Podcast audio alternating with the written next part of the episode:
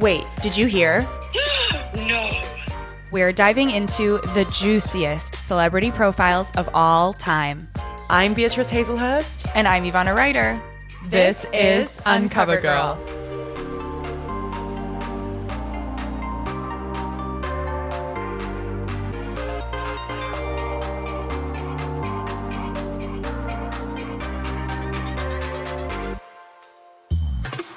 I have been thinking so much about something you said about Nicki Minaj last week.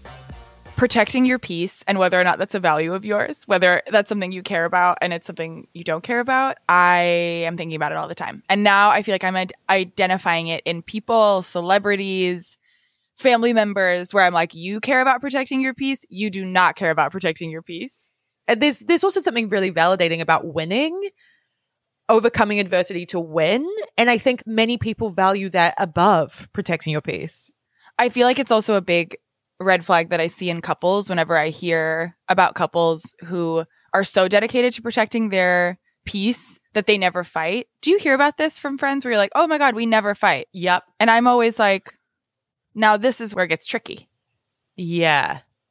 I it's tough because Chris and I don't often fight. I would say we bicker, but we had a we kind of had a fight last night. He went away on a work trip and I watched Friends without him as like a background show. And this has come up before. It's like a running theme in our relationship where we'll be sharing a show and I will watch it without him. The trouble is he's never seen Friends, which in and of itself is criminal. And Yeah. you know, I feel like this is public domain. I would agree with that. It's a 20 minute sitcom. Nothing's really happening episode to episode. You may miss an A list celebrity cameo, but they're only in it for 15 minutes and then they leave. We were lying in bed last night, eye masks on, and he was like, Well, I just feel like. And I rewatched again. Perfect. Everyone's happy in the end. The compromise needed to happen. But well, yeah, the, the amount of shows. Okay, so he, last night, I also put The Devil Wears Prada on as background while I was having dinner with a friend. Chris walks into the house and goes, You know what? I've never seen this movie. Oh my God. Gobsmacked, I think I've- struck. I have seen that movie more than I've seen any movie. For you, it was research. You worked at Vogue magazine. Yeah. And I was obsessed with it before. I feel like if manifestation is anything, I definitely did it there because I watched that movie constantly. Anytime it was on, I'd put it on. Any t- like any any day, random Tuesday, I'm I'm watching it. And it raised us. I mean, it created our generation of women, which is like work from the bottom, baby, like give it all, answer an email at 2 a.m., you're never offline. So obviously now that mentality has totally dissipated. But yeah, he walks in and he's like, I've never seen it. And I said, well, stop the presses. Like, we cannot have this in the background. Like, you need to watch it. He sat down and watched the whole thing last night. Also, Vampire Diaries, also Gossip Girl, also The OC. He was like, well, I haven't seen it because it's like four girls. And he said, Have you guys seen like, I don't know, Fight Club? And Chandra and I Oh go, my. Yes, yes, we have. We've seen it. So to circle back, it is really random when you meet a couple that truly like never butt heads, like never come up against each other. And what scares me the most in those circumstances is usually the rolling over of one party or the other. And when I see it, either immediate concession or tiptoeing, I panic because I'm like, that's not a relationship I want to be in. Like, I want to be No. two equals, 10 toes down, up against each other when we need to be, you know? Yeah, I agree 100%. And also, it is a rolling over. It doesn't go away. If you don't address an issue, that issue doesn't go away. It just it sits somewhere. It buries itself until it's ready to grow one day into something big and tall and scary. scary. It'll burble into a little blister that goes unrevealed until it bursts. That's the scariest of all. I will definitely say something up front if I'm feeling any type of way. And Mhm. then I get over it so quickly. So healthy, that's definitely the way to do it. I'm trying to get better about it. Of saying things in the moment. I'm very good at letting things go, but it's just usually completely a private act where I have to logic it out. Yeah, I've seen you really shut down in like our confrontations. The reason is because I never want to say something that I don't mean. And I just refuse to be careless in conflict. I refuse to say something because I'm feeling a certain way and make it someone else's problem. I think that's what I really fear when it's like, okay, is what I'm saying right now, does it make sense to share it with this person? What I'm thinking, what I'm feeling, if I'm hurt, does it make sense? Or am I just being careless and I'm just like, I'm going to say whatever is on my mind and then make it your problem. And then now you have to deal with it. And I always just, I have such a hard time with that. And I know that, you know, everybody says things they don't mean in conflict, but I do, I just, I, as a general rule, refuse to. I just can't say something unless I'm, I'm willing for it to be read aloud on my deathbed and then being asked, like, do you stand by all this? And I hope that I can say like, yes, I do. Yeah. Even though it wasn't, it may not have been perfect, but I meant it. I found it interesting with you because our conversation wasn't even necessarily like I'm thinking about one major conflict in our entire friendship and partnership. And it wasn't even like a, a blow up. It was a mediation and, but you weren't talking. And I was like, no, no, I want to have the dialogue. I, you know, and so th- it was such an interesting thing because it wasn't like, yelling or passive aggression. It was just like, hey, I'm kind of feeling this way. I'm feeling disappointed, blah, blah, blah. And then you being so disappointed, but not wanting to express it. It's interesting. It was just a, a totally different type of conflict than I experienced. Chris will go, his voice goes up three octaves and he's like, well, yeah, I just don't want to say that.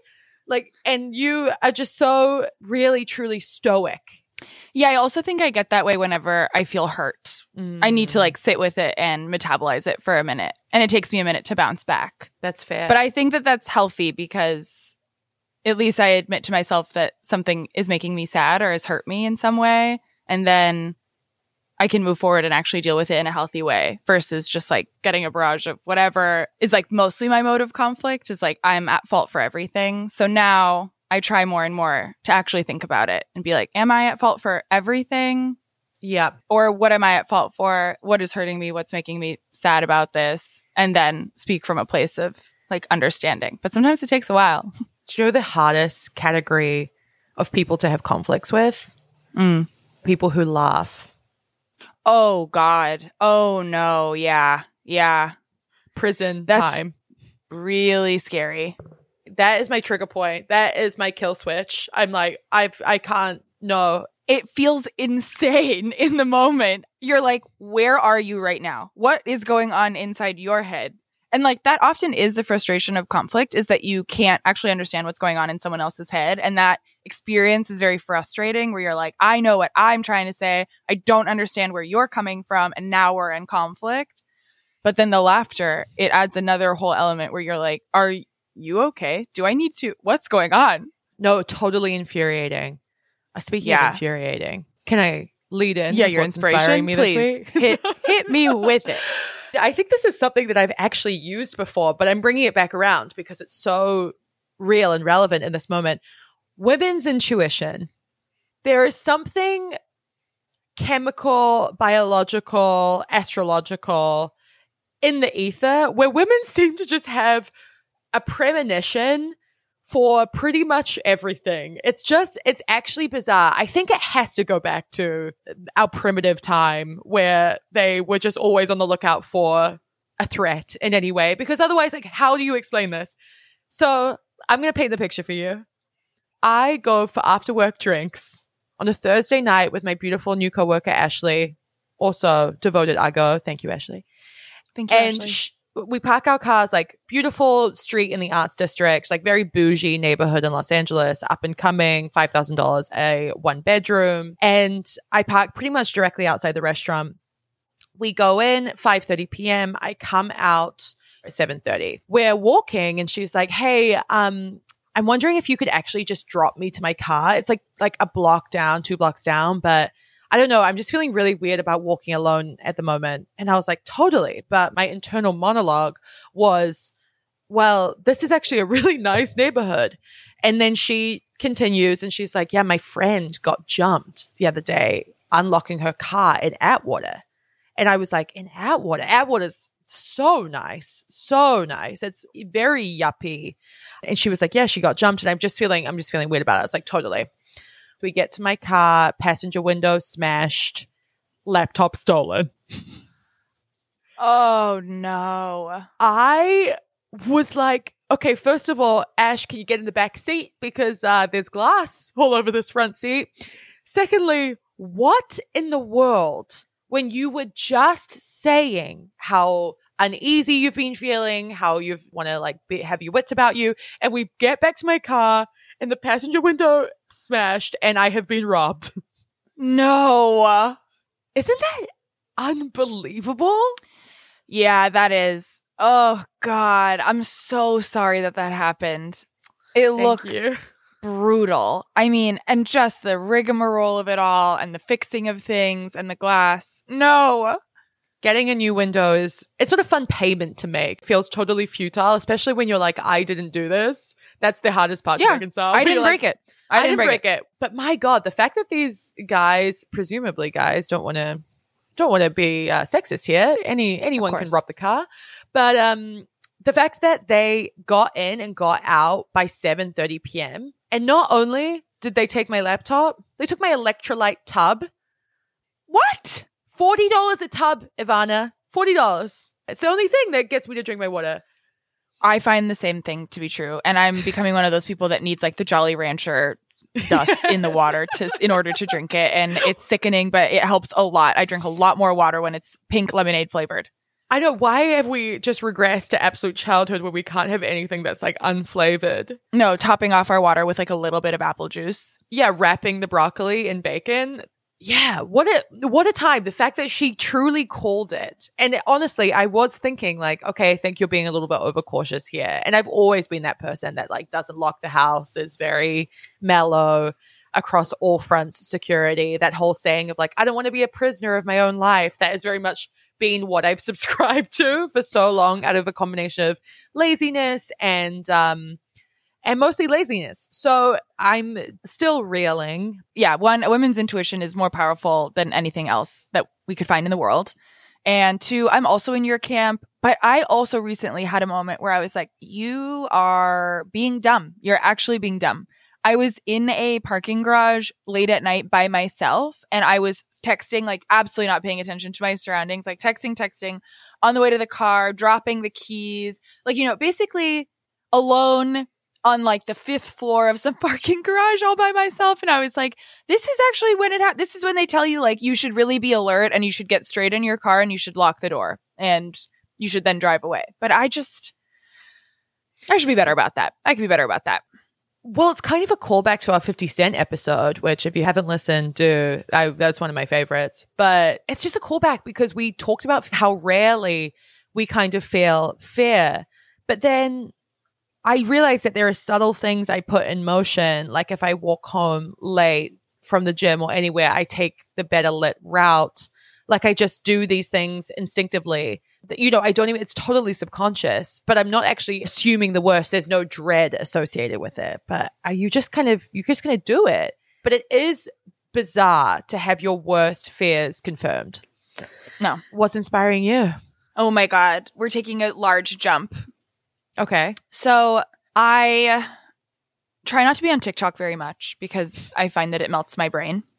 But I have been on TikTok recently and I have been served. I don't know if you are getting these videos, but there are just a bunch of girls doing these hauls of Swedish candy where they are just trying all this Swedish candy. And I usually like to stay above the fray. You know, when everyone is buying a certain product or whatever it is, I try to really ask myself, do I need that? Is it worth it? Is this going to bring any joy into my life? And I couldn't I couldn't stay away from the Swedish candy. And I ordered What? candy from a Los Angeles candy store, Sockerbit, shout out, to Wisconsin, which feels so insane and ridiculous. But I got this little thing for Steven for Valentine's Day. It's like it, this side is sweet and this side is sour, and he loves candy. He's a candy man. So uh, that's how I justified it to myself. But I also ordered an absolutely massive sack of other candies everything sour shrimps, little cola bottles with lemon, lemon cola bottles. It's so good. And it just really reaffirmed in me that sometimes the girls are right, that no matter how, you know, blonde and silly they might seem as they recommend things on TikTok. That's Careful. mean. Was that mean? Blonde and silly? I mean, we don't want to perpetuate I just that feel- stereotype. No, you're right. You're right. I take it back. You can be blonde and serious. Beautiful, blonde, serious women telling me that I need to eat this candy. And I said yes. And now I'm eating this candy. And it is so goddamn good. It, there's nothing like, like it. And I actually have used it as I heard somewhere from a psychologist friend or whatever that one of the most effective things that you can do if you're experiencing anxiety, like if you have like a random bout of anxiety, is to eat a little piece of sour candy because it like takes you out of your brain. It does something where um, you're having like an intense physical sensation. It's like the same general idea as splashing yourself with cold water, where it's just like, ah, like, you know, now we're back in our body. Like we're experiencing something in the body, so we can't be as much in the head. And I was, I had like a random little, like, you know, like mid evening, sun is setting, kind of like, and then I had a little piece of sour candy and it worked. It honestly worked. I was, because it's so sour. So take it with you take this take this little piece of advice with you. Keep a little bag of sour candy around if you're someone that experiences anxiety because oh my god, it worked like a little charm. Okay, I think we've gone too far. I think that's uh, me being like, "Get off your meds. Get off your meds." we've gone no, I far. swear this to God, the most woo woo thing I've heard. It's like open an apothecary. That'll do it. No, no. I swear to God that I have heard this from multiple therapists, like multiple people who have degrees in mental health and I will find the backup. And if and if not, I'll eat my words. Next week I'll come on and I'll say, I'm so sorry for the misinformation about the sour candy. All it is is just tasty. It doesn't help you. But I swear to God, it's been told to me and I internalized it. Do you think worked. that's all, for me? Do you think that's all Selena Gomez was missing before that infamous AMAs performance? A tiny sour Coke bottle? No, I don't think that it would help you if you're like in the middle of sort of like a crisis. I don't think that it's it's not like mini Coke bottle will stop a crisis, but I think if you're feeling like a little stressed or anxious, if you have a little mini Coke bottle, it could really help you. This is not the direction I thought you were going to go. This is not the way I thought you would be influenced also. You're a very holistic whole foods gal. You don't do processed. Funny you should say Swedish candy doesn't have any dyes or like it's obviously sugar like all things are sugar, but it is of all the candy that you could eat, the least processed of the candy. Which I also don't care. I love candy. I'll eat candy no matter what. But I was surprised to learn that Swedish candy is maybe even good for you kind of huge. Okay, what a revelation. Definitely inspiring. I love a very like tastes like it should be healthy but definitely isn't type of dessert. Like anything fruit related, anything OT. It's that's but that's not unfortunately it, that's not how it works. No. But I I feel that's definitely the mature dessert choice. I like a double chocolate chocolate cake like the one from Matilda is sort of my main mode when I'm getting a dessert. Well, speaking of a man who's incredibly sweet, who really is just a slice of dessert in every way, from his music to his moves and everything in between. Ladies and gentlemen, it's Usher, baby. okay, I need to say this up top. This is a back to back Vanessa Grigoriadis episode. We just, but we had no choice. We, we had, had, no choice. choice. We had no choice. We just came off one, obviously, with the Nicki Minaj profile, and we're already in another one with Usher in a completely different time period. To be fair, it was during Vanessa's tenure at Rolling Stone, in honor of the Super Bowl, we needed to do this man. He's an R&B icon legend, one of the biggest selling music artists of all time, but there are no good meaty profiles about him. And my theory for this is twofold. The way that his career trajectory has gone is that he had a huge rise in the early 2000s, like 2001 through 2004. Confessions was released 2004. And then because he dropped off until Raymond v. Raymond, which is like, OMG, DJ got us falling in love again, he just like didn't really get the profile treatment in a big way. And by that point in time, he was already extremely media trained. It was very like about the music and nothing else. Everything I read was honestly dry. And then his next media cycle has been this Vegas residency that started up in 2021. And mm-hmm. that's where again, Kim went for her got, birthday, right? That is where Kim went for her birthday. You are correct. And yeah, and so that was the next time he got the full round of magazine covers. And again, kind of boring, honestly. So we had to do it. We had to go back to Vanessa. And I realized I actually haven't dived into Vanessa's career in a big way to just really set the scene as to why we cover her so often obviously we've gone into the fact that she has been featured in the New York Times, Vanity Fair, Rolling Stone, like she is a big journalist. But her New York profile of Karl Lagerfeld, called Karl Lagerfeld, Boy Prince of Fashion, won a National Magazine Award. Her cover story, Gawker and the Rise of the Creative Underclass, was a finalist for a feature writing award. Her profile of Arianna Huffington was a finalist for the Mirror Award. Her feature about the original New York publicist called Power Girls reportedly inspired the MTV reality series Power Girls. She then went on to co-found this incredible media company, Campside Media, which is dedicated to like nonfiction narrative storytelling. If anyone likes like storytelling that is set to music, has interviews intercut, this is definitely the pod to listen to. It's called Infamous and she hosts it along with other journalists, which dives into like these internet gripping or forgotten scandals. I love it. I'm such a devout listener. It is so, so good. And it crosses over with so many things in this profile, not least of which is her deep dive into Girls Gone Wild back in the early 2000s. Yeah. She traveled down to Florida to interview Joe Francis to really like get the scoop. And I'm sure this was for Rolling Stone, but it was so chaotic. And what she discovered was no less than exploitation of many underage girls who were non consensually consenting to flashing their tits on camera or more obviously for no money or any, anything. They literally just signed their rights away to like have this one second with Joe Francis. So she has kind of touched so many different things in culture. And she is here with Usher in his biggest moment. The Rolling Stone profile is titled Usher's Wild Ride, growing from hitmaker to superstar by way of Puff Daddy, Ludacris, and a messy romance with TLC's Chili. A guy can find himself in a little trouble. Everybody say, yeah. Perfect. the goosebumps are out. I am in an 80 degree room and yet I am chattering cold. Oh, absolutely. I just have to say that I'm a tough laugh. I'm not really, you know, giving it up for everyone. Okay, I and totally disagree. I think you give it up for everyone. but you have levels. You have levels. Yes. I have levels. I've not I mean also for the written word, I think that's yeah. mostly what I mean. I'm not I've, you know, I've read a lot in my day, N- not enough, you know, never enough, but it takes a lot to make me laugh in the written word and this profile did it made me laugh hard actually the quotes are outstanding and it is so yeah. uniquely 2004 and going back into our archives i realized we've never done 2004 have we not we have not and it was obviously 20 years ago this year and usher having headlined the super bowl i mean his 20 year anniversary of a game changing album, Confessions. But 2004 was actually buck wild. I have so many notes. I have more notes than I've ever taken for any other era. I'm to blitz through them as fast as yeah. possible. Okay. Top grossing movies Shrek 2 and Spider Man 2. What does that mean? We don't know. First same sex marriage performed in Massachusetts as the state became the first to legalize nationwide huge year for Rachel McAdams, who starred in both Mean Girls and The Notebook. Jennifer Aniston, People's Most Beautiful Woman. Jude Law, Sexiest Man Alive.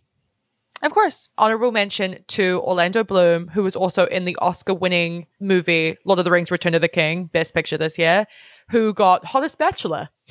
Oh. Facebook launched at Harvard University, then titled The Facebook. Beyonce won her first Grammy without Destiny's Child, taking home five trophies after releasing her solo debut album, Dangerously in Love. She, of course, Whoa. did not win Album of the Year and never has, even 20 years later, as Jay Z recently pointed out. She stays, Aye. she stays relevant, that girl. J Lo and Ben Affleck broke up this year, only to find their way back to each other. Britney met Kevin Federline, and Justin Timberlake was dating Cameron Diaz, which is a deep cut. I really forgot about that romance. I can't I can't picture a single photo of them together. And neither can I. Yeah. There's also something about Justin that works with nobody. Like still Jessica Biel and Justin Timberlake, I'm like, it doesn't work. I don't know what it is. From an aesthetic perspective only, they could have the most beautiful, loving, well-rounded relationship. But aesthetically, him and any woman, there's something off. Well, I also feel like even if him and Cameron Diaz are the same age, in my mind, he's like 15 years younger than her, no matter what. I know. Yeah, same with Jessica Biel. There's something infantile about him. And I don't think that's from the child star background. No, like Jessica Biel's a woman. Yes. A full woman. Yeah. Yeah, I agree. Prince William and Kate Middleton went public with their relationship this year. They were college students on a ski trip and confirmed relationship reports. Basically, he got asked in an interview and he said, Look, I'm only 22 for God's sake. I don't want to get married until I'm at least 28 or 29. Me. He did. My quote. he did, in fact, marry her at age 28. So The man called Wow. it. Have you seen those photos of them from this era when they first started dating, where she has written "King" on his chest and he It's has like, not his shirt real. unbuttoned? It's not real. It's staged. Oh, it's my. staged by a celebrity like lookalike photographer. He, they did it with a bunch of different celebrities. Yeah, it's but it's fake, but it looks incredible. Perfect imitators of those two. You just busting fake news as it comes. Friends said goodbye after 10 years, and so did Sex in the City after eight. But then they Yeah, were could almost immediately replaced by Desperate Housewives, which became like a national addiction. Maroon 5 debuted with This Love, shooting up the charts. Napoleon Dynamite earned a cult following. And uh, who could forget the 2004 halftime show, which starred Janet Jackson and Justin Timberlake, when he was supposed to rip away a piece of her bodice to reveal a red lace bra, allegedly, and instead exposed her bare breast with a nipple cover on top.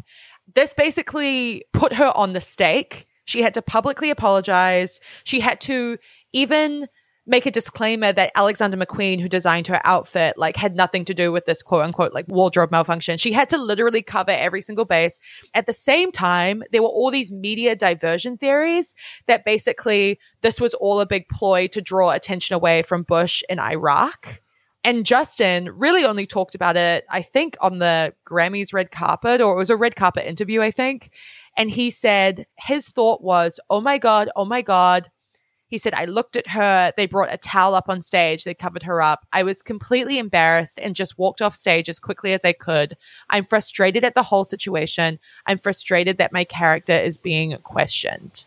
Uh, oh, oh, I hate it. I hate it. I remember, yeah, she was crucified for that. And in a, in such a crazy way because in what world was that her fault? In what world? it wasn't like her wardrobe reveal and Justin was there. He was very much a part of it. And I mean, obviously, we're not saying anything new here. He's come under fierce critique recently about basically never advocating for the female stars in his orbit. Yeah. But it's still Yeah. just wild that that's how he would respond. Like, why is my character being questioned? This woman is the one with the breasts.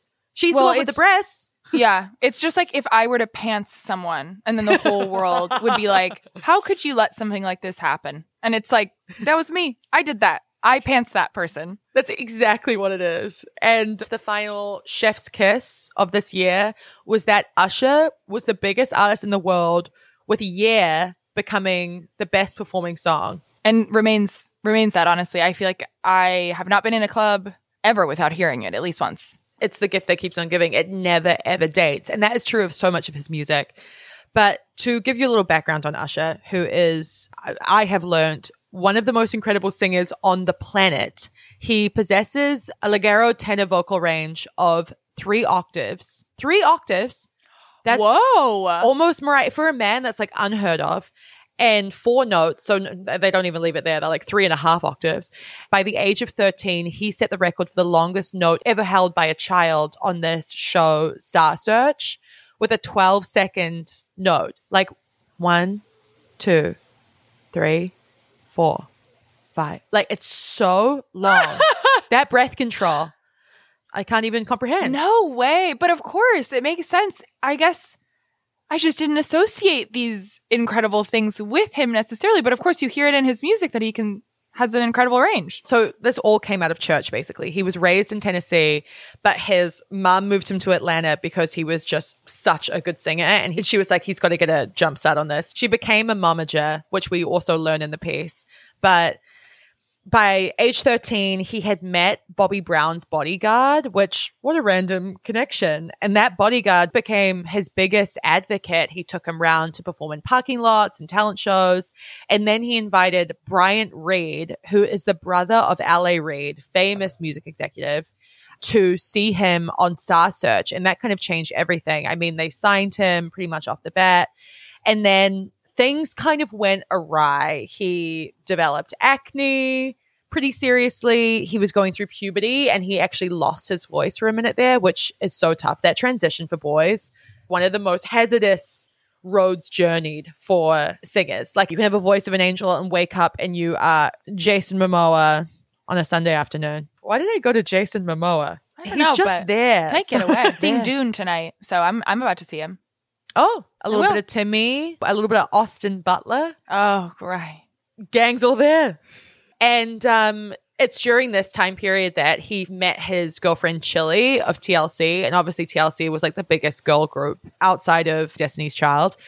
But he released his first self titled album in 1994, and he was only 15. There is immediate public backlash because he was 15 and singing about sex. And I mean, since. And basically, this was the first time Usher became so synonymous with sex that this concept of being like a sex symbol has like since followed him his entire career and people are obsessed with him being sexy. So Fusion said he was one of the greatest R&B sex symbols of the past 20 years, paving the way for Chris Brown, Trey Songz, and Justin Bieber. VH1 considered him the sexiest male performer to ever walk the stage. People magazine Oh my named god. Usher the sexiest R&B star in 1998. People have just called him sexy his whole life, which I actually can't imagine. Like how sick to be like that's your identifier. That's what you're known for. Like, do you know Ivana? She's like the sexiest girl I think I've ever met. I can't, that's too intoxicating to even think about for a minute. Don't entertain it. Don't dwell. That's so cool. So this was the hardest part is when he eventually got married. And I cannot believe this got published in the New Yorker magazine. Sasha Frere-Jones wrote, The challenge here is to be convinced that he is a married and responsible man and still be sexy. So she's like, Don't take him away from us. The man is made to be an eternal bachelor. He is sexy as all hell. Wow. Um, and then he was named the Hot 100 Artist of the 2000s by Billboard, stating Usher's sexy brand of R&B dominated the last decade with top-selling albums and more number ones than any other act. He sold 20 million copies worldwide of Confessions, which became like the top solo album. His break, even, which was this album in 2001, 8701, had you remind me, had you got it bad, like top the Billboard Hot 100 for four and six weeks, certified now five times platinum. Like he really has, from the jump, been so successful, like so successful. Like I don't think I realized his cultural footprint until doing this research. It was like he's obviously been woven into the fabric of our lives in so many ways through club jams, through number ones, through growing up with now, this is what I call music albums. He was absolutely massive. So he is totally not a random choice for the Super Bowl. I feel like I've heard people say, "Why Usher? How how funny to bring him back." No, it's I can't believe he hasn't done it sooner, honestly. And I think it is just the back of the Vegas residency and how much that has truly killed.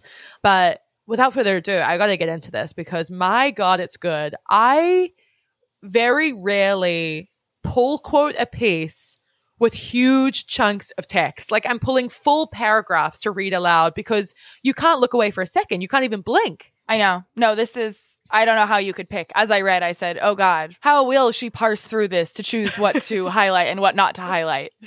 It begins thus. Usher rips a baseball cap off his head, smacks it down on a dressing room countertop, and growls, Fuck this motherfucking shit. A minute ago, he pulled up in his silver Hummer to the Fox Theater, the ornate 1920s palace in downtown Atlanta, to begin filming a video for his summer tour. And suddenly he started ranting and raving, then sprinted up four flights of stairs to this lounge, three paunchy crew guys trailing as he went by in a blur. Motherfuckers in here now, Usher yells. Your Honor, that's the intro. it continues. I'm here late, for real, and still nothing's organized, he says. His normally adorable face, still childlike at 25, contorted with rage. Venue's not what it's supposed to be. Dancers are all downstairs and ain't supposed to be. As usual, everyone's tripping. I'm unabreast of the motherfucking plans. N word's got to do what an N word's got to do. Again, it's always weird to see the N word in a profile. You always forget. He grabs his hat and kicks the door open. I be out. Then he pops back in, smiling a goofy grin. April Fools! Unbelievable. Unbelievable. To be at that level and just pranking. just pranking. For one, the line "I'm unabreast of the motherfucking plans" will be will be coming into my lexicon. When I read that, I said, "Whoa! I have to write that down. I have to remember that. That's my new line. That's That's coming up all the time. Stephen pushes a dinner reservation forward. You say, I'm unabreast of the motherfucking plans. Perfect. Unabreast? Brilliant. Someone puts a Zoom call on your calendar. Suddenly you're unabreast of the motherfucking plans. Me sending an email. Hi. Seems that I found myself unabreast of the motherfucking plans. So Vanessa continues the April Fool's punking, and I want to also note the word of punking that has already made it into the cultural lexicon, to use your word, at this point in time. So Ashton's impact. The April Fool's punking has been going on all day. First, Usher called his A&R rep and said a producer he once had beef with had come by his house with a baseball bat and smashed his elaborate glass plate front door. So he'd grabbed a gun and was driving over to his house. I'm going to handle this like a real man. I'm going to kill this dude. Next, he called a friend and told him that he was about to commit suicide because of all the pressure of his career. Then he told his mother, who was also his manager, that he wouldn't drive an Aston Martin in the tour video as planned unless he had an endorsement deal. Aston Martin think they're going to use me? Use me? I don't think so. He even called his publicist and said he didn't want to do this story. I've sold millions of albums in my time and never been on the cover of Rolling Stone before, he says. Shoot, I thought they don't put black faces on those covers. Okay. Okay. Absolutely. Okay. Okay. Hold, hold, wait, hold, Hold on. Wait. Taking a machete to his life for April Fools, like for the for the bit. One of these is sort of like, wow, you took April Fool's very far. All of them together, I'm uh, unbelievable behavior. Okay, the one that really stuck with me is calling a friend to say I'm committing suicide because of the pressure of my career. First of all, that's incredibly plausible. Many artists in his same realm have done it before. Can you imagine being on the other end of that call? Suddenly, you have a human life in your hands.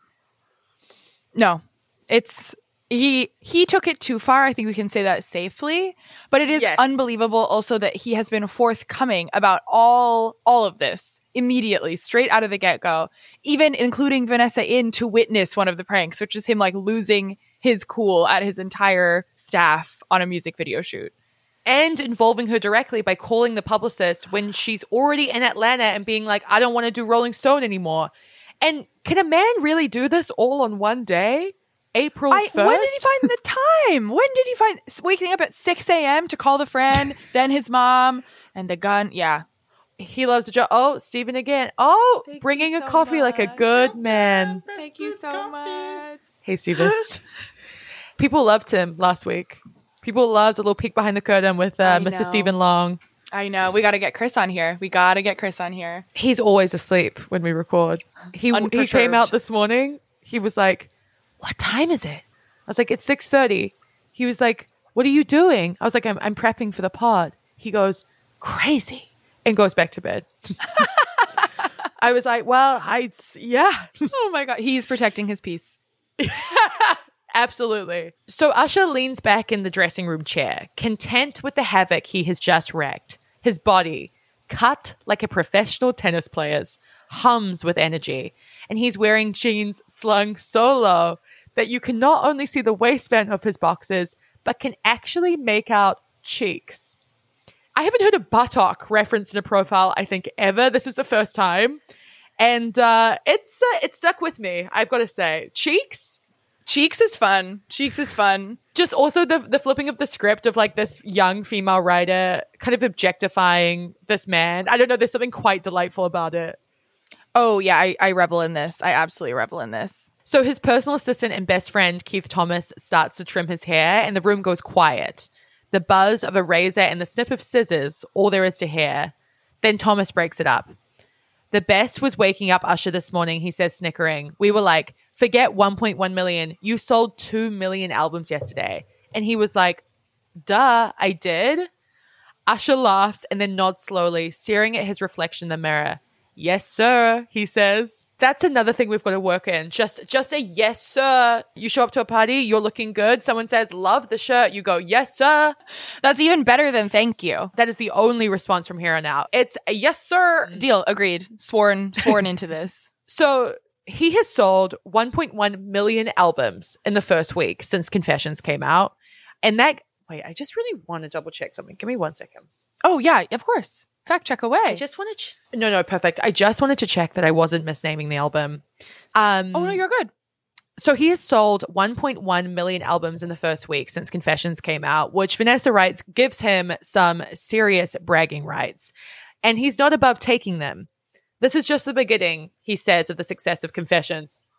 His fifth, what a fucking idiot. No, no, no. what a fucking idiot. Me? Could you not read the next sentence? don't- Do not talk about my friend like that. I was ju- I was second guessing myself so much. I just there's so much Usher research that I have here. Sometimes too much. It's like you're in a sea that you're wading through of like, okay, where was the thing that I meant to reference? No, it's like I've done all the exam prep and now here I am sitting here. The clock is running, and what do I have to say for myself? Yeah, sweating. this is the time where it counts. I throw up on my Uh, new live. computer. So on brand. This album is the fastest seller since NSYNC Celebrity in 2001 and an R&B record setter. It kicks off with the uptempo Yeah with Lil Jon and Ludacris, and it's chock-a-block R&B from there on out. I must say, my proclivity to want to play every single song on this album, just just DJ, just a session for the rest of the pod. It's like it's difficult for me to hold back. I know, and this hasn't come up since the Justin Bieber episode, where we were sort of like, to explain this, we would just have to play the album start to finish, but we obviously can't do that because we would be sued within an inch of our lives. Exactly right. Exactly right. And thank you for keeping us non litigious, Ivana. I appreciate it. I refuse. We can't lose everything to the law. But he says, this is just the beginning. I see millions of albums. I see huge houses. I see prosperity. I'm going to be one of the richest motherfuckers in the world. I've always been highly favored, which seems to be true. There is a reason I've been kept the way I have to make it out of the situations that men normally wouldn't have been out of with women. So here we go. I've been out Here we go. Wait, wait, wait. Yes. Situations that men normally wouldn't have Mhm. been out of with Yep. women. Mhm. Okay, interesting. Interesting. record scratch. What's he saying here? He's saying that he is so superior in his dealings with the fairer sex that he can basically navigate anything to achieve professional success. So while many other men might have been bogged down by, let's say, sexual assault allegations, unwanted pregnancies, uh, marriages come too soon. There is nothing like Usher to really just swerve every time a hit comes his way. And this sets us up for one of the smoothest transitions into his personal life that we have probably read in a profile because obviously all the readers want to do is read about someone's personal life, but it's so hard to get to that as a writer, not only in an interview sense, but also in the writing process because you just have to go through the music to get there. And the great thing about Vanessa is that sex is one of her interests. She has a book about it called Blurred Lines. Check it out. But she's not shy with really leaning into the fact that this is what entertains her. This is what's going to entertain the reader, which she's right. And this is really what Usher is about. He's sexy. He sings about sex. He is talking about sex constantly. And she wants to go there with him just straight out the gate. So she goes, one of these situations, i.e., his situations with women, of course, is the one that contributed to Confessions' staggering sales. His breakup with Rozonda Chilli Thomas, seven years his senior, the girl he coveted as the hottest chick in TLC way before they met. After they dated for two years, Thomas moved into his house. Then they started to fight over stupid things, and they finally broke up a few days after New Year's 2004. Usher says Thomas kept calling, obsessing over whether he'd been with other women. He previously said he hadn't, but she wasn't so sure. And then Usher says now, I said I didn't want to talk about it over the telephone. So she came over, but I had to do an interview. She said, You running. I canceled it and sat down. I didn't take the blame out on her, say that she was a woman that didn't give me what I needed. oh, oh, this is something I did, I said, and it was a fucked up decision. She wanted to know who and how many times, and I said that's not important. Then she got on the radio and talked about it, and I could not believe she did that. Sir, what do you expect? Also, so wild that we were talking about couples fighting in the in the opening of this, and couples that fight and couples that don't fight. The subconscious really was engaged, hyper locked in that moment. I think a good reason for fighting is cheating. But the fact that he is not like he cannot believe she went public about it. I mean, what else is she doing? What do you okay, we've both been cheated on, you and I. Mm-hmm. What do you Uh, think is your? Oh, I don't know. Oh no, have you not? I don't know. I still don't know. Oh, you still don't know. No, I he was asking girls out. Like over Okay. DM. Always check the phone, ladies, if I can uh, give you any advice. Always check the phone. No, uh, this girl ended up sending me screenshots. I mean, he must have cheated, but I don't know how he found the time. So I don't know Okay. if I've been physically cheated on. I mean, emotionally, sure. Okay, got it. Yeah, no, of course. I just feel like at that point, all bets are off. Is my personal. I think that you can do whatever you want after you've been cheated on to heal from that. Carte blanche. You are free. You I slash agree. the tires. You bust the window out his car and steal the laptop.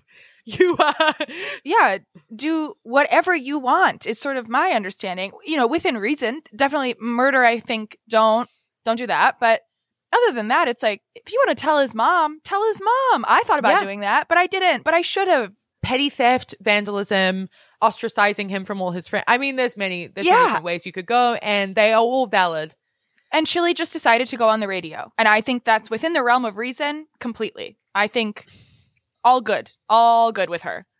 Absolutely agreed. He went to work on this album, Confessions, and the songs were all about infidelity, pregnant mistresses, and he says we're not inspired by his private life, but actually by Jermaine Dupri's incredible artist and producer, who was going through his own challenges at the time with women. And the unintended result was Rozonda or Chilli being suspicious about him. And that's the reason that they broke up. But then he also admitted to cheating. So it was like, I did a whole deep dive into it. And um, he, I guess, was alleging at the time that he didn't cheat and it was all about Jermaine Dupri, but it was all too close to home. And Chilli was like, I'm out regardless. It's crazy. But he's still reeling from fresh heartbreak in this moment. On Atlanta's Q100, Chilli told a DJ that Usher had committed the ultimate no no. And then Usher then retaliated by publicly claiming that she had applied pressure on him to get married. Then he admits that he had thought about marriage too, telling Vanessa, I had a ring for that girl and everything, and she never knew it. He got a jeweler in LA to make him a 10 carat diamond ring, and it was right there in his pocket. And then he was like, something was not right. I felt like I was in the desert running, and there was this mirage. It was beautiful, but it was like, wait a minute, let's make sure this is real. And keep in mind, he is 25 years old at this point in time, at the peak of his powers. So, inadvisable for sure to get married to an older woman. Never. I'm glad you brought that up because I was Oh. ready to I was about ready to kick off. I feel like you and I are you and I are in a feisty mood today. I don't know why. I was about to yell. I was like, "How dare he?" I'm glad that you reminded me that he was 25 because that makes so much sense. Your brain just finishing developing that year. So, that's fine. Also, and she's seven years older than him. It's a whole thing, and she also has a son. It's it's just it's just not meant to be in this point in time. And obviously, he came to in that moment. Nevertheless, while they were having sex a couple months later, he did ask her to marry him. and the best thing is that she replied, "You coming on crazy," which I love. Yeah. Yeah, of course. Who who would earnestly take that seriously? And even wilder is his relief of him then saying, "Thank God she didn't take me seriously." It just felt so good, you know? And I had been talking to my friend who told me that's how he proposed to his woman. The best Yeah. response of the moment. I'm on the breast of the motherfucking plans. Yeah, wha- what? What?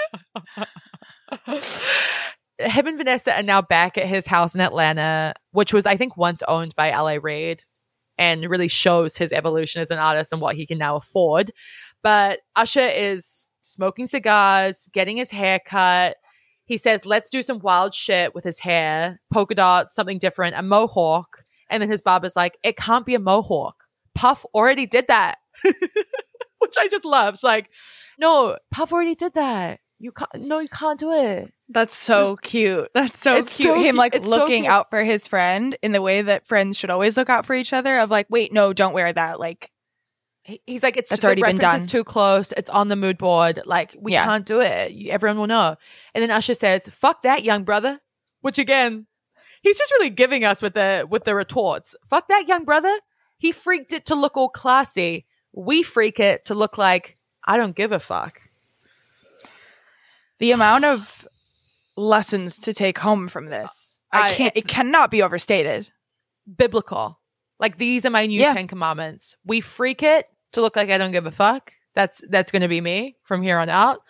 I'm going to stay abreast of every plan. I'm going to take April Fools like it's Christmas Day.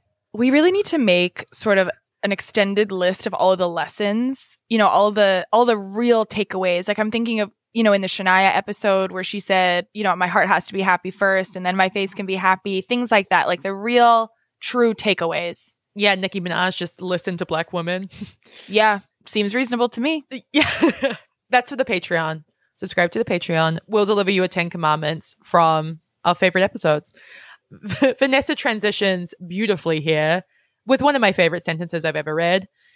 That Usher desperately gives a fuck, she writes, however, is not up for debate. Despite his attempt to project an outlaw image, worrying impulses manifest themselves in small tics, like separating M&Ms in different bowls by color, which he does to keep his hands busy when he's sitting around, or the need to coordinate the 50 or so pairs of jeans in his closet by fade color. That I'm attacked by. Who doesn't coordinate by fade Wait, color? I do that. That's reasonable. Yes, absolutely. Wait, it's got You've got black, light wash, medium, Oh. black. black to a light wash. My hair's raised in the back of my neck. Absolutely not. No, absolutely. Wait, not. do you absolutely do you not. color coordinate your closet? Your full closet? Mm, I do by weight because everything that's hanging, I'll do like tank, like tiny little dresses, like tiny little dresses, tank top dresses, short sleeve dresses, long sleeve dresses, gowns. Whoa. Yeah, that's how I do it. How do you do it? Color. Because I'm like, I need a black dress for tonight. I go to my black section. Wait, I got my wedding shoes. Can I show you? Reveal on the. Oh my god. Oh my goodness. Where are they from? Shout it out. Kate, Kate Spade, Macy's. Oh, oh wow. Uh, I meant to show you this before we started recording because I like I like put it next to the computer to be like, and then I- and then I'll show Beatrice. oh, gorgeous. And they look so comfortable. Like they just look perfect all day They are. shoes. Can I see them I on know a foot? they're like this. Oh no, I can't. See. No, that's a that's a moment. It would be a lot of money. People would have to pay Yeah. a lot of money. I didn't even think about it that way. That I could go straight to Yeah. Feet Finder. I really was I like, like- it's the bride before the wedding day. It's bad luck. It's Wow. bad luck. It's bad luck. Get your Um, mind out of the gutter. You get your mind out of the gutter. this is it's you. Um, I think it, honestly, it's Usher that's got us here. no, you're right. You're right. It, there's something there's a, there's a frenetic energy in the air, and it's sort of it's psychosexual in nature. It is, it is, and I think that's also because he never leaves the house without carrying five thousand dollars in cash. as well, and then it's like as- as great advice someone gave me one day, and now I do that. yes, that's a, that's a commandment for sure. He's like the best of the best taught me that, and I'm like, whom? What Who was like five thousand dollars on you at all times? in cash? That's really heavy. That's thick. That's thick, and you can't dole out that amount of money in tips. It's just not fiscally responsible. Also, I mm. think it would be very difficult to do just regardless, even if you're hitting the strip club. I mean, that's a big night. That's a huge night. He also loves a hand sanitizer. This man, so COVID coded, he was way ahead of his time, ahead of his time on pretty much everything. He was like, You have no idea how many germs are out there. Think about how many times you grab your nuts, he says to Vanessa. I know I scratch my ass, pick my nose. Who else is doing that? At one time, I wouldn't even shake anyone's hand. I'd just give them a pound. Like he just he'd just be fist bumping. Which I mean, do you remember the elbow bumping of 2020? Oh, I hate it. An it. elbow up. and everyone's face looking the dumbest it's ever looked as you're kind of like Oh, I know. terrible time, terrible time. Absolutely no. Imagine having to go on dates at that time and meet I up for a walk around the park and have to greet elbow to elbow. It's difficult. What we've lived through. It's sort of unbelievable. If we re- we are definitely not. It's not fully metabolized, and when it is, I think we will all just sit on the floor and laugh for days when we really, really realize your house in San Diego being like washed away this week. Oh yeah, yeah. Massive flooding in San Diego would mean that the house we lived in during the pandemic would literally be five feet underwater right now. You and I are just army crawling under barbed wire at all times. Oh my god, car breaking? Come on, yeah, give it to me. What, what's going on? Would love to be abreast of the motherfucking plans. I'll tell you that much. I yeah, would, if uh, someone could please make me abreast, that would be amazing. we go back a little bit now to like find out what made Usher Usher, and she starts off with his church in Tennessee, which he loved going to. He actually wanted to be a pastor, but he really loved women, like from the get go. And I think, like men of many single mothers, they just, they really, they're, they're a gal's guy. He would be in church stealing kisses from all the girls, crying if they didn't comply. He was like, I was a spoiled brat, but the ladies liked me too. And when his mom became convinced of his talent, that's when he really had to put aside the preacher dreams because she was like, I'm moving everyone to Atlanta. And Usher, like, believe it or not, wasn't into it. He was like, I was crying every day. I even like ran away with my backpack to the local baseball field and was screaming, I hate you. You took my dreams away to his mom and stepdad. Oh, it's so dramatic. It's like an it's a true epic. Also, I've never met, I don't think, a child once who wanted to go into the church. I know. And we feel hard as a kid. And I feel like no one feels harder than Usher in some ways. But he did a sharp pivot. He decided to lean in. And that's when he basically was like, I'm going to be the best. I'm going to be the very best. Goes on Star Search. Bryant Reid, brother of LA, sets him up with a deal at LaFace Records. He performs even for Babyface, iconic producer who if you remember, produced Kim Kardashian's song Jam, Turn It Up, right up there with, I want to say, um, Mozart, Fur and Jam, Turn It Up, just yeah. together holding hands. That's what you hear when you enter the gates of heaven, for sure. the remix. The remix. the DJ Earworm mashup. Fur and Jam, Turn It Up. as you leave this earthly plane. I the way that I somehow know every single song that is coming, you know what I'm talking about, right? I the do, DJ but you know more. You are able to recall some of these sort of side characters of the early 2000s in a way that shocks me every time. Well, I think it's because I've got a couple years on you. Wait.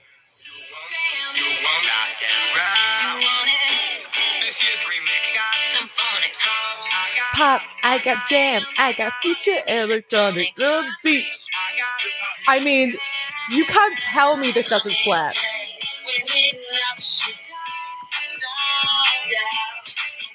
It's fine if I'm I hearing mean, this when on. I die. Oh, that is what I will be walking down the aisle to at my wedding.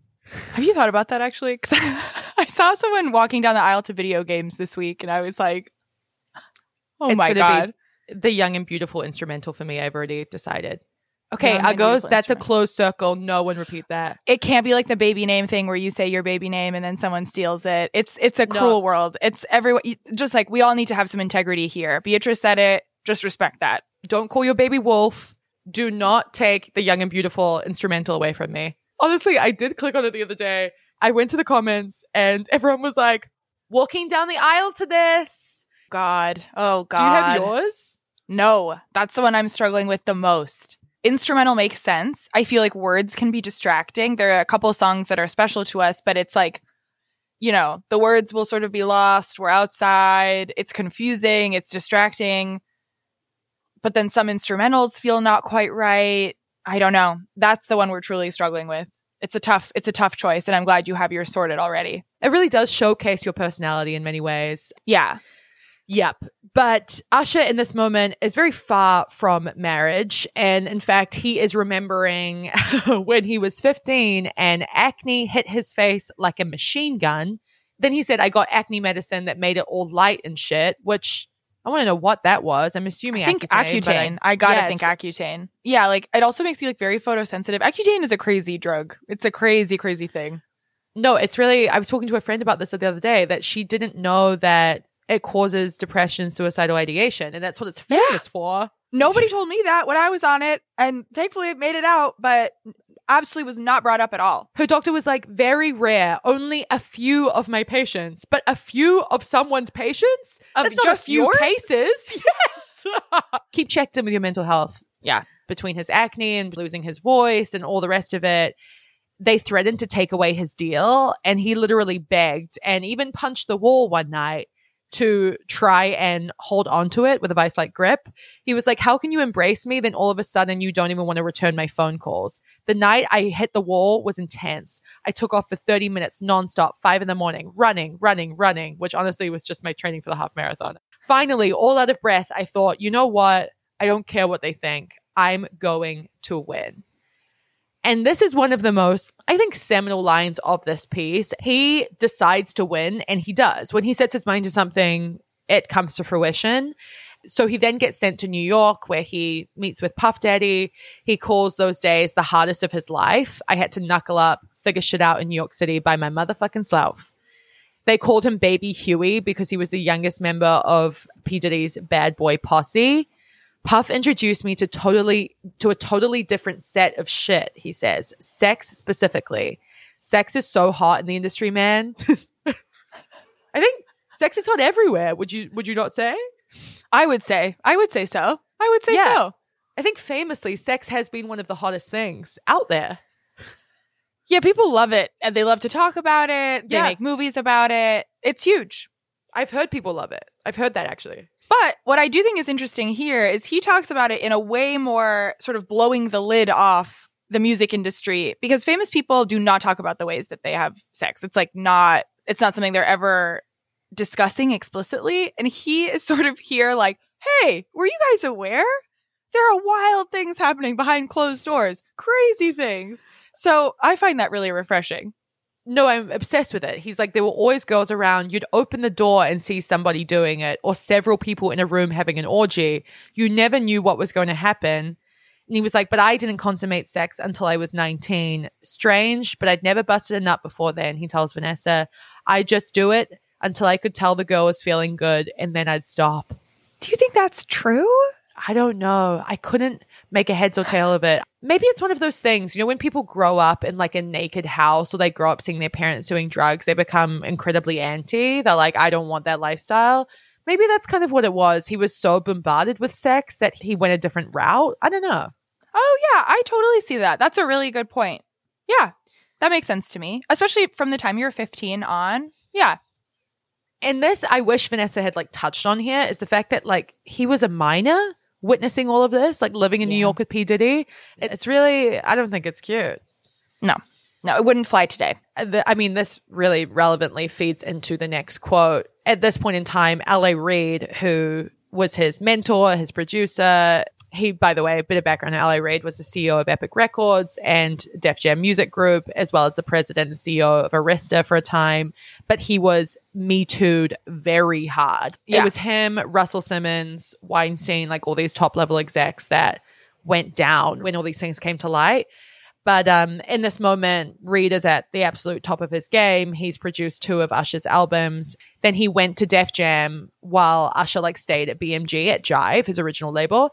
And Usher's like, I haven't heard from him. And that seems to really grate him. He goes, What kind of cocky motherfucker doesn't return your phone calls? Come on. I mean, maybe he's busy, but I find it disrespectful. He's not even going to call me to congratulate me on my 1.1 million. He's really obsessed with the 1.1. I'm like, I would round down, round up. The 1.1 is just not doing what you think it's doing. But he's like, before the news, during the news, after the news, not one call from LA. It's cool. I'm not expecting one. No, no worries. Of course, No worries. It's like I didn't even want you to hear from you, but since you haven't reached out, I think uh that's not cool actually. yeah. It's like you ask out a girl across the club and then she says no and you go, "I I wasn't interested in you." It's Where'd you get that idea? Crazy. It's so funny. That's my favorite sort of interaction that humans do. oh, dude, I got asked out at the gym this week. Oh, huge! First time being asked out in like years. But the worst part, I approached him as we've done in the past to work in on his machine. And then we had to talk to each other throughout our entire sets. When I was hit with the where are you from, I knew it was all over. And then I was Yeah, of stuck course. Swapping out sets with this man, having a full conversation throughout, being like, yeah, and I just feel like the industry as a whole is just like kind of crumbling under the weight of just like late stage capitalism. It was so heavy and hectic. It's so so fun. It also happens really when I least expect it. Always. Oh yeah, when you're looking your worst. Yeah. Ye- Oh my god, yeah. The la- the last time it happened for me was in a grocery store and I was looking my worst. Yeah. Why is that? I don't know. I was seeing something recently about like the like a comfy clothes theory where men are more likely to approach you when you're in comfy clothes because it seems laid back and less high voltage to approach you as if like I can understand why someone wouldn't want to if we're in like a 6 inch heel, like a tight skirt and like, you know, hair billowing in the wind. It's like, Mm, why would you? too powerful. Too powerful. But we have said when the comfy clothes are on, we're invisible. We're not being perceived. Yeah, I know. Which is why it's always so it's so jarring and so shocking when it does happen. I don't know, single men weigh in. It really does feel like the time where women have to make the first move. I mean, Bumble ruined it for us, and then uh, Me Too really like hit the hammer in the in the coffin. And now it's like, yeah, they they always wait. I think for us to talk first and like get a vibe. It's interesting. Although I'll tell you, a very sweet angel of a man at the DMV yesterday saved my life. I went to renew my driver's license, and I didn't know that you had to take a new photo. Oh my god. you talk about comfy clothes. I was in the same clothes that I'd been in at 6 a.m. No makeup, like hair, whatever, just truly errands mode. And I was like, I can't do this. I cannot do this today. He said to me, You go up to the desk. You he said to me, quote, you run home and get beautified. Straight man. You come back by five. This was at four o'clock. You come back before we close at five, get your photo, go straight to the photo line. Talk about being abreast of the plan.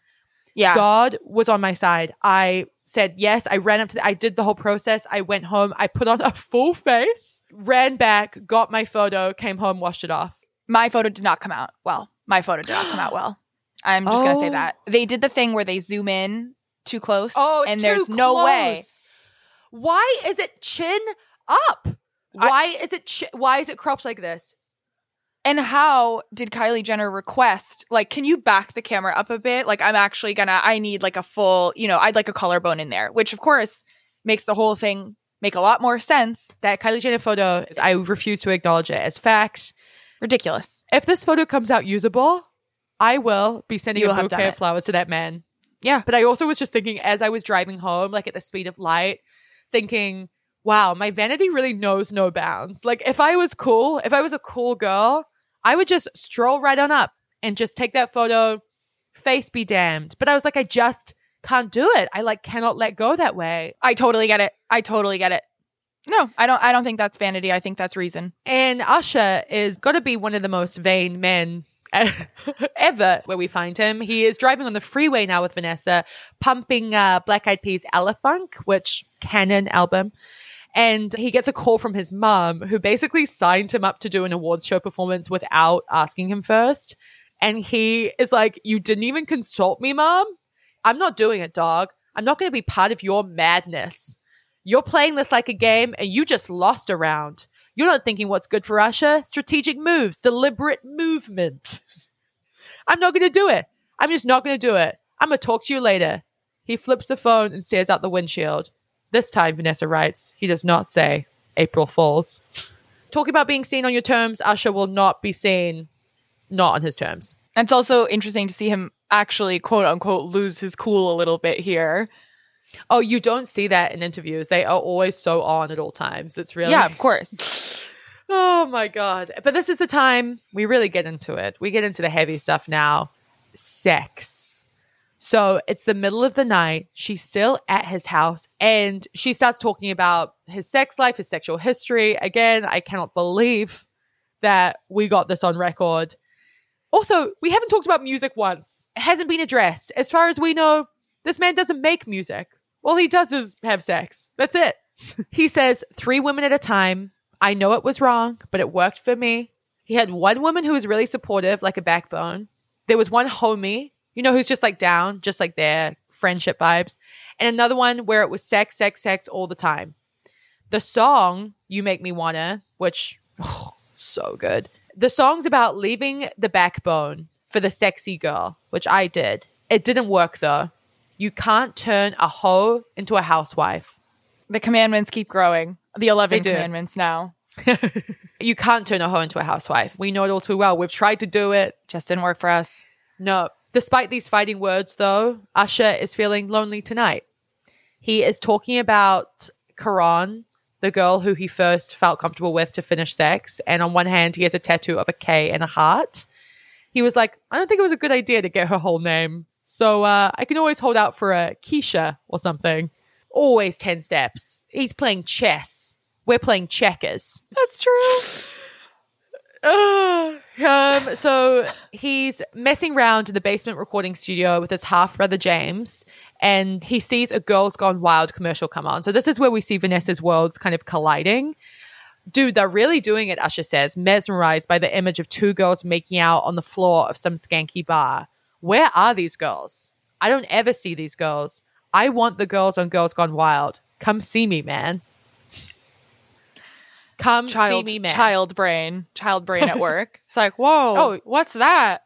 he's now walking through the house and so like we've, we've it's a sharp transition from uh, girls gone wild on tv and wanting two girls making out in front of him to seeing the room that his ex-girlfriend's son slept in and he's like it ain't easy to walk through this damn house says usher to see this room there was a warmth here that's gone there was a lot of love in this house you know Aw, Usher. 25 going on 27 Yeah, at least. he's really let his guard down with Vanessa and saying, Sometimes I wonder what would happen if I did call Rozonda or Chilli. Would it become a good thing or would it become a bad thing? I think it's best that I don't call. She just sort of stays where she is and I stay where I am. And if it's ever meant for us to speak again, it'll happen. And this does feel like a thought that you have at 3 a.m., which then Vanessa reveals that it's around 4 a.m. when he asks if, like, she'd like to sleep over in his guest house. I know. I can't believe I would never stop talking about this if this happened to me. No, of course. Of course. I mean, when Vanessa watches the Super Bowl tomorrow, or no, tomorrow, oops. As Vanessa watched the Super Bowl performance, she gets Two days to- ago.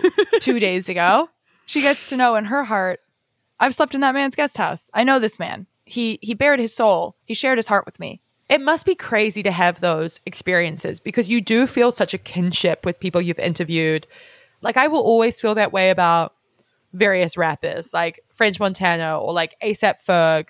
I will always be like, I really saw that guy for a second there. And to be Vanessa and have that with pretty much every A-lister on the planet, it's hard to wrap your head around. I mean, she slept at Usher's house. Yeah, there is a connection there. It's sort of also a I caught you at this moment in time. The profile ends with Usher traveling home to Tennessee to go to his cousin's wedding.